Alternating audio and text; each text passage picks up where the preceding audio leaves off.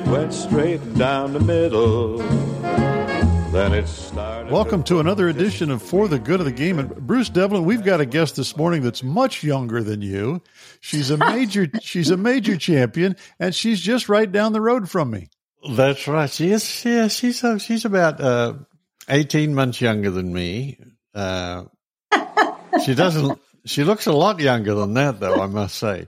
And this uh, young lady has won four times on the PGA Tour, uh, LPGA Tour, that is. And in 1962 was the U.S. Women's Open champion. What a pleasure to have with us today, Murle Breer. Thank you, Murle, for joining well, Mike you. and I. We look forward to this. Thank you. I look forward to it also. Murle, great to have you. Welcome to For the Good of the Game. And uh, uh, as we've talked about, we're here to tell your life story. And to do that, we have to start at the very beginning. So, why don't you tell us about what life was like growing up, I assume, in, in Florida? Yes, I grew up in St. Petersburg, Florida. And uh, we we were just an average family. Never played golf in my life.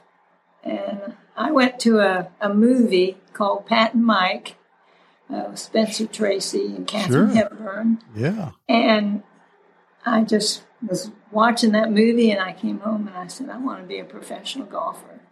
My brother played baseball and uh, I thought there's there aren't any opportunities for for women in, in any sports except golf or tennis. And so I thought I'm going to take up golf. And not long after that, um, there was an ad in the paper about uh, a clinic for youngsters. So my mother took me to that. And I played a lot of softball and was into a lot of sports. And I thought I could play golf. I thought it was going to be easy. But everybody knows how hard and difficult golf is. but I always remember being at the clinic and the golf pro was explaining the grip. And I thought, I can grip it the way I hit a baseball better. And I was out there hitting balls and the balls would never get up. They wouldn't get airborne. So he came over and fixed my hands on the club and I swung and the ball went up in the air and it just thrilled me so much. I thought, you know what you're talking about. so anyway, that was that was the beginning of my golf. Going to that clinic. How old were you when you saw that when you saw that movie? I was about fourteen. All right. And just remind our listeners who some of the LPGA stars were that were featured in that movie. Do you remember? I think Babe Zaharias, probably Patty Berg, and I think Marlene Hagge was in it. I'm not sure, but I remember Babe Zaharias. Well, she might have been, and as you as you uh, remind us of Marlene Hagge, of course, we should note to our listeners we're recording this in the year 2023, and unfortunately, the last living founder of the LPGA uh, Tour, Marlene Bauer Hagge, uh, passed away just recently. So we will certainly talk about her and the other founders, but uh, I'm sure that's a lady you remember well. Oh, I do. Marlene was uh, a great player. She worked hard, and uh, she uh, she was always um, set a a good example, I think, on the golf course for all of us. She was very feminine, and uh, I was kind of a tomboy a little bit when I was younger. And when I came out on tour, I think Marlene kind of helped me to know how to dress. and uh, she was very helpful. And so I, yeah, I have good memories of Marlene. Well, I have a long memory of her, uh, Murle, that you might be interested in. When I was 17 years old, I played in a golf tournament in Australia called the Lakes Open.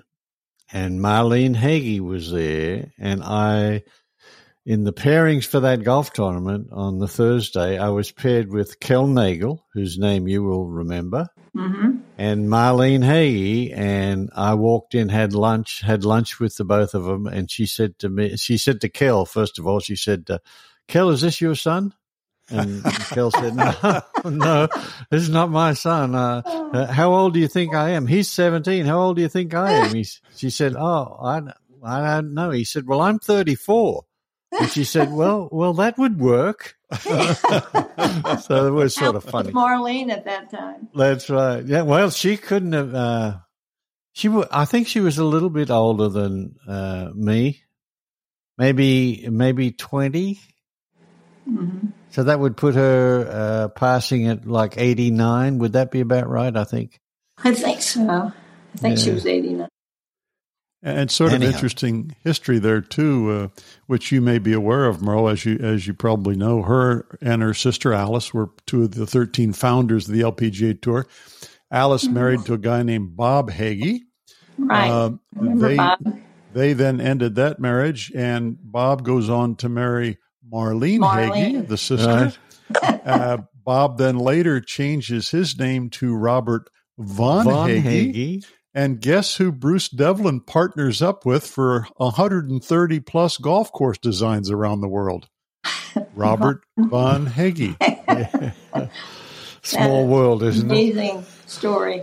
Yeah, yeah. So let's get back to your younger childhood, and then we're going to talk some more about LPGA history. But uh, so you see that movie, and I, I I remember watching that, and you named some of the pros that were in it. That that was your inspiration. But you know, at age as you say, 13, 14, for for a lot of our uh, former golf greats, that's sort of a late start, particularly nowadays. Yeah. Well, it was kind of a late start, but uh, you know it worked out. Yeah, I mean, did you, your your folks or parents didn't play, friends didn't play? That's just the Nobody way you sort of got interested. Just had a brother that played baseball. That's it, huh? He played Yeah. professional baseball, so Well, you watch that movie and you get an interest, and then uh, within 12 months, I see where you had a job at a pro shop. yes. Uh, well, it didn't had take you long. No, it didn't take me long. I um, I went to junior college for a little while, and uh, this golf pro that I knew from uh, Pasadena Golf Club in St. Petersburg uh, had an opportunity to be uh, head pro at this par three in Clearwater, Florida. And so he talked me into coming to work for him. He said, Murle, you want to play golf? This would be a wonderful opportunity for you you can hit golf balls as much as you want on the range and help me out in the pro shop and uh, you can get started. So I thought it was a good idea. So I quit school and did that. Hmm. We're going to come back to the unique way you became a professional, but uh, you know, Bruce and I are always fascinated in the early years, how you developed hand-eye, other participation in sports. As you said, you played a lot of different sports, and that's very common across all the golf greats we've talked to. Yeah. Right. I played a lot of softball. In fact, I played in uh, three world softball tournaments. Ah, in Portland, Oregon, and California, Southern California, and then played uh, the third one in uh, Clearwater, Florida. So I had that in my background. was this 12-inch slow pitch or fast pitch? This was fast pitch. Ah, It There's the ha- there's the it hand eye zoomed by real fast. it, it gets to the plate pretty quickly, doesn't it? yes, it does, especially in softball because they're a little closer. The mound is closer to home plate. Yeah. So you, you played some team sports and some individual sports yes, as I played volleyball and basketball in high school, and just played all the sports I could could play. So what was it about golf that uh, I don't found know. It, appealing? it sort of intrigued me, I guess. But you know, golf is so different than other sports because you have to think a lot, and of course that's bad news sometimes. we get to thinking too much. But uh, anyway, um, it was uh, it was a sport that uh, I was challenged by, and of course, after I went to the the little clinic, I was really challenged. And then once I hit that ball up in the air, I thought, hmm, I could play this sport. But you know, the the golf ball just doesn't always do what you want it to do. So No, you have did- to have a lot of patience with golf. And I think in my younger years, I didn't, I wasn't as patient as I could have been. Yeah. Early on, did you find it to be a lonely game with all that's going on between your ears when you're trying to play? Well, yeah, it uh, it was kind of interesting. You sort of get to know yourself a lot, by playing golf.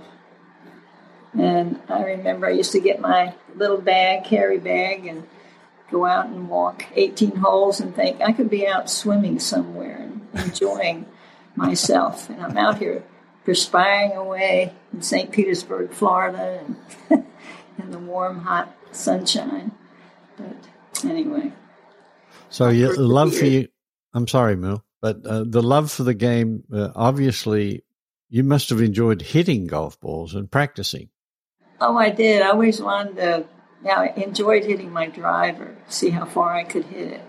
You know, playing softball, you, I guess I had a knack for wanting to hit the ball a long way. But anyway, practiced a lot. Tell us about your early equipment. What were your first clubs? Oh, well, my first clubs, my mother bought them at a garage sale. I think they were Bobby Jones. I wish I still had them, but I don't. But anyway, they had kind of flimsy shafts on them.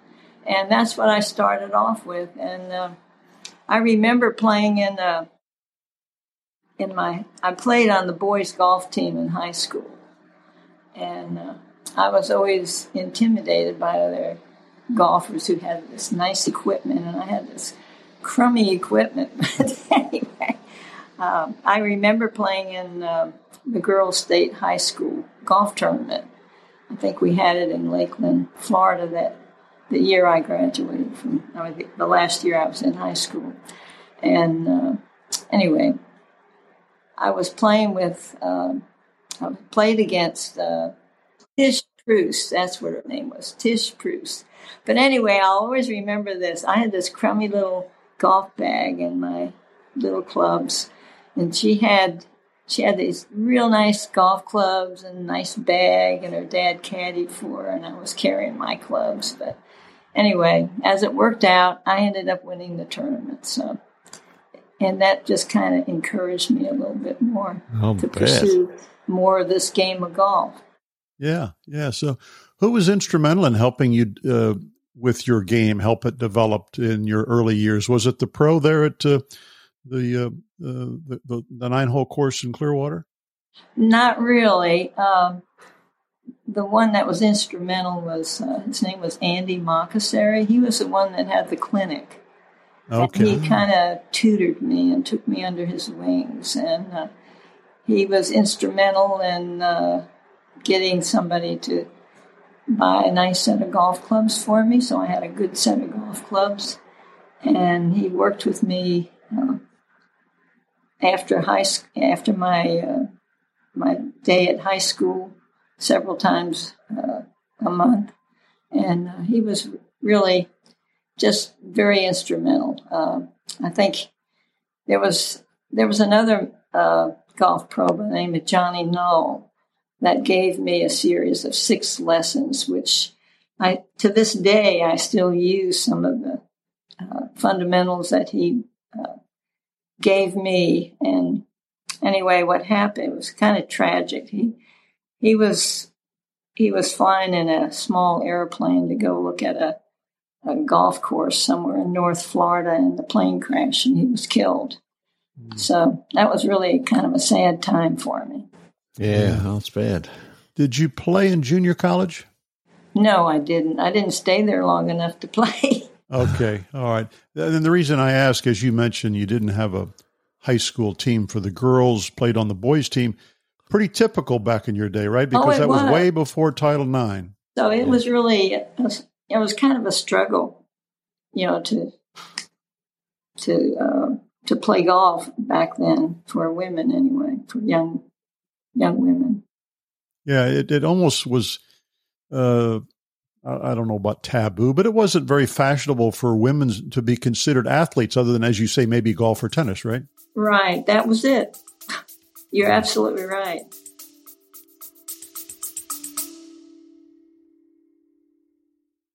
Hear that? That's the sound of a walk-off albatross, a two on a par five to win a two-day golf tournament. That shot happened to me. One in 600 million odds. Since then, people call me Albie. Now, I've told this story so often, my friends can't take it. I'm pretty sure my wife, next time I tell her she's going to leave me. So I decided to start a podcast to tell the entire world about it because it deserves it. It's the craziest shot you've never heard of. And guess what? There's tons more stories like this all around golf. And that's what our podcast is all about. Join me and my fellow degenerates, Pan Panda and Shepard as we dive into them. Insane bets, crazy what if scenarios, and all the you had to be there type moments in golf. Find us wherever you get your podcast. Did I tell you about my albatross?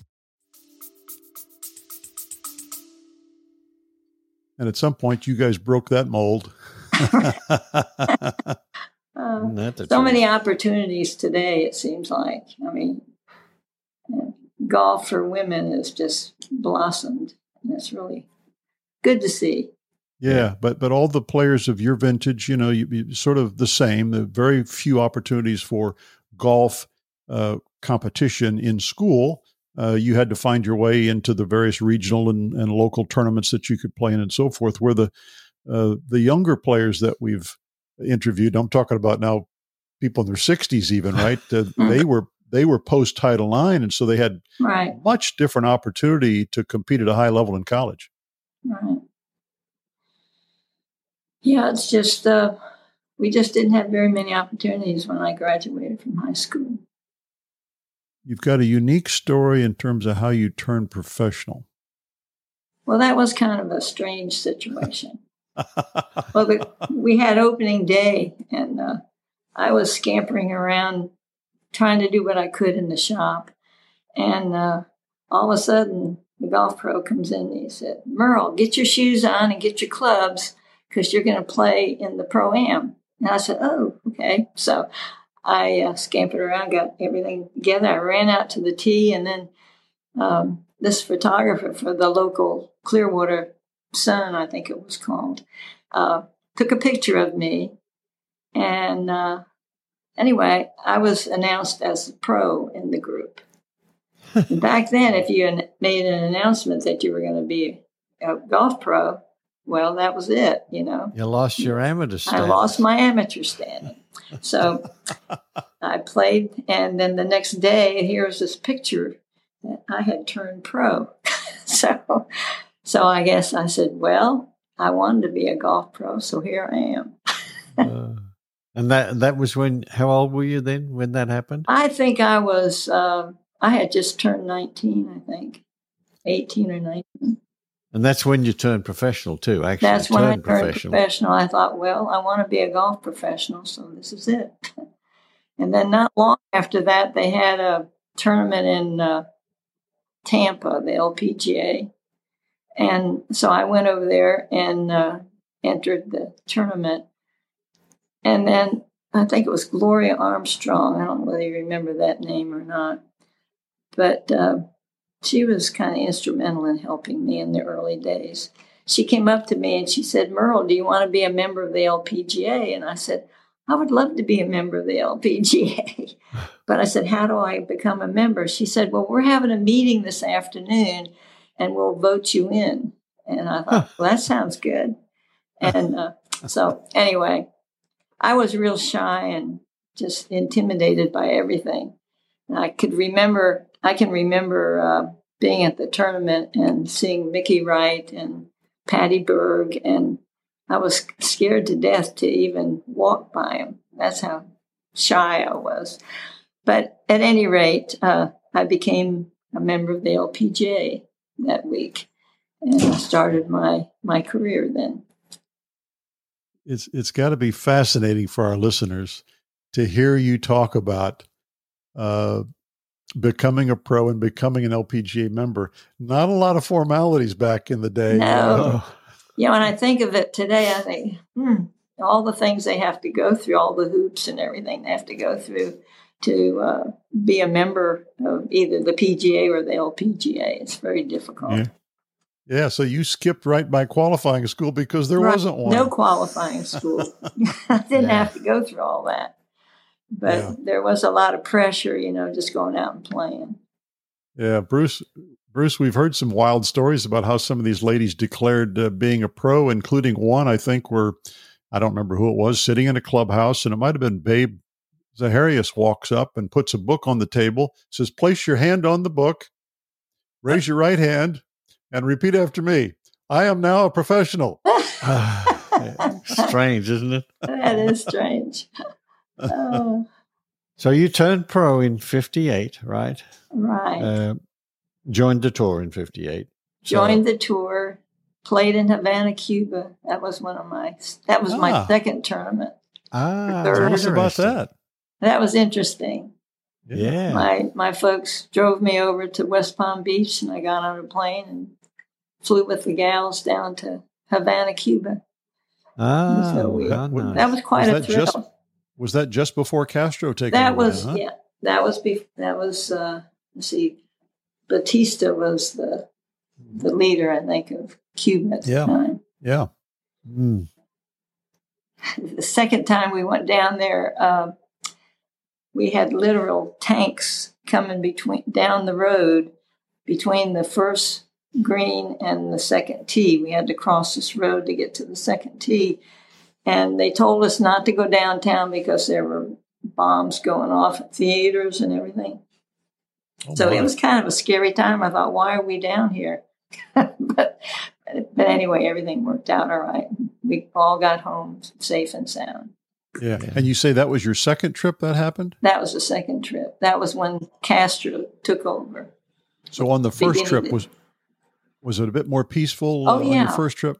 Because I've always thought what what a a neat city to see back pre Castro in its Oh, heyday. it was beautiful. You know, it was just paradise. I can remember sitting out uh, at the club after I finished the practice round and having a coconut shell with coconut ice cream in it, and I thought, this is really living. you know, you could see the water and everything. It was just beautiful. Yeah, I mean all the photos you see of just what a idyllic place it was back in the day before the revolution. Yeah. So tell us about the early days of the LPGA tour because uh, one of the things we enjoyed talking about is just how you guys got around, particularly at first year. You're learning new courses, you're making new friends, you're trying to figure out how to get from point A to point B. Life had to be pretty hectic that uh, that first year on tour. Well, it was, and I think everybody kind of worked together a lot. Uh, we helped each other quite a bit. Um, know, I mentioned Gloria Armstrong. Um, it was very nice. I didn't have a car. I don't know how I got around.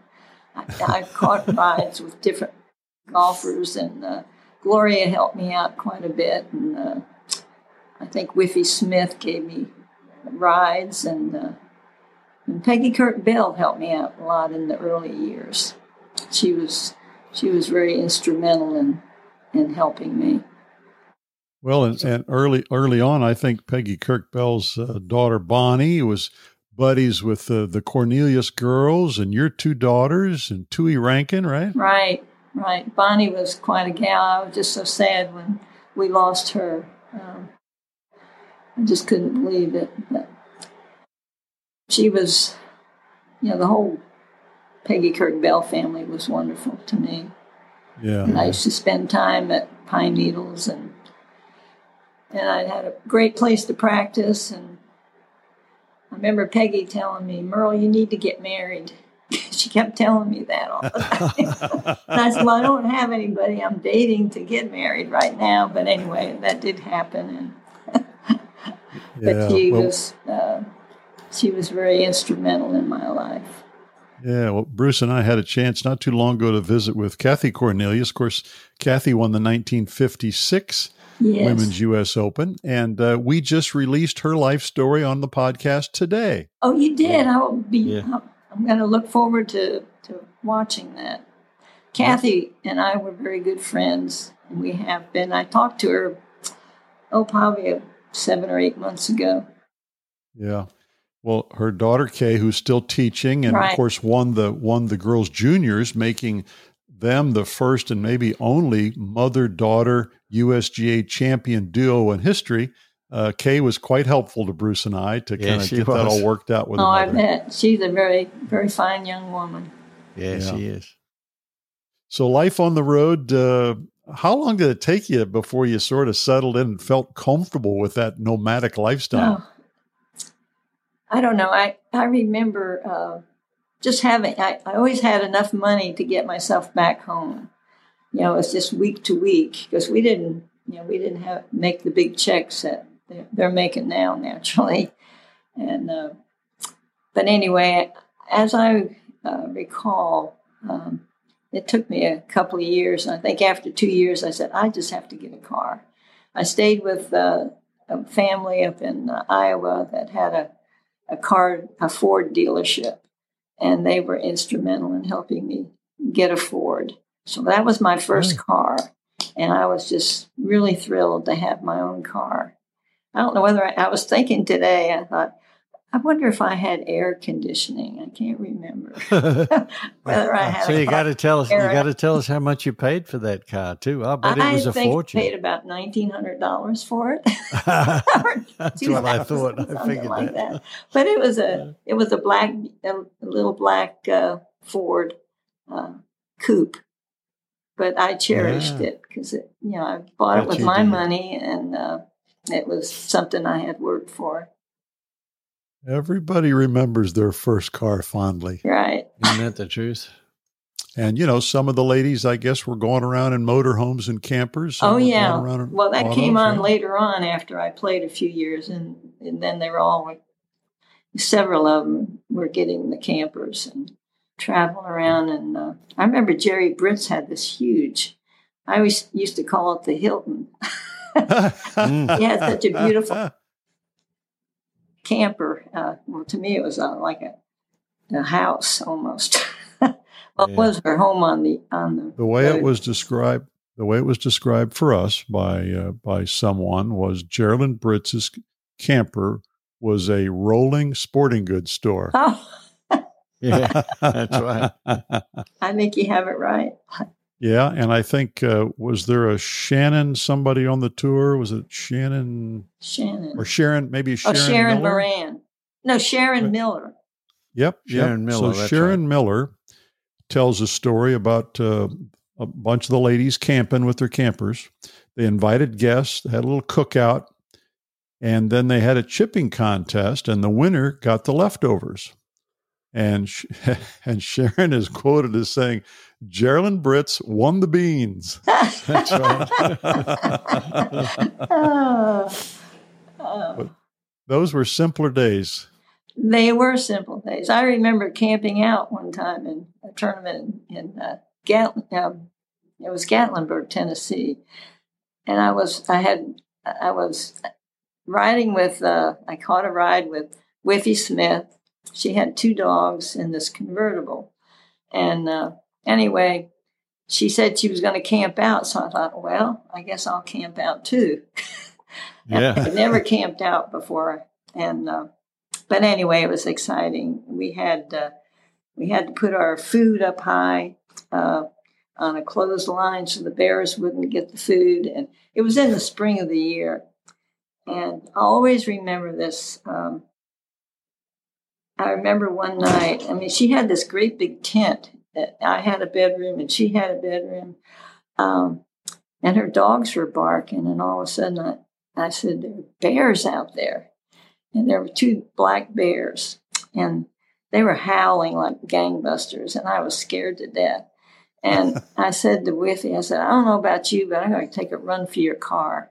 And I, you know, not knowing whether it was locked or not. I guess we didn't lock Yeah. cars back then.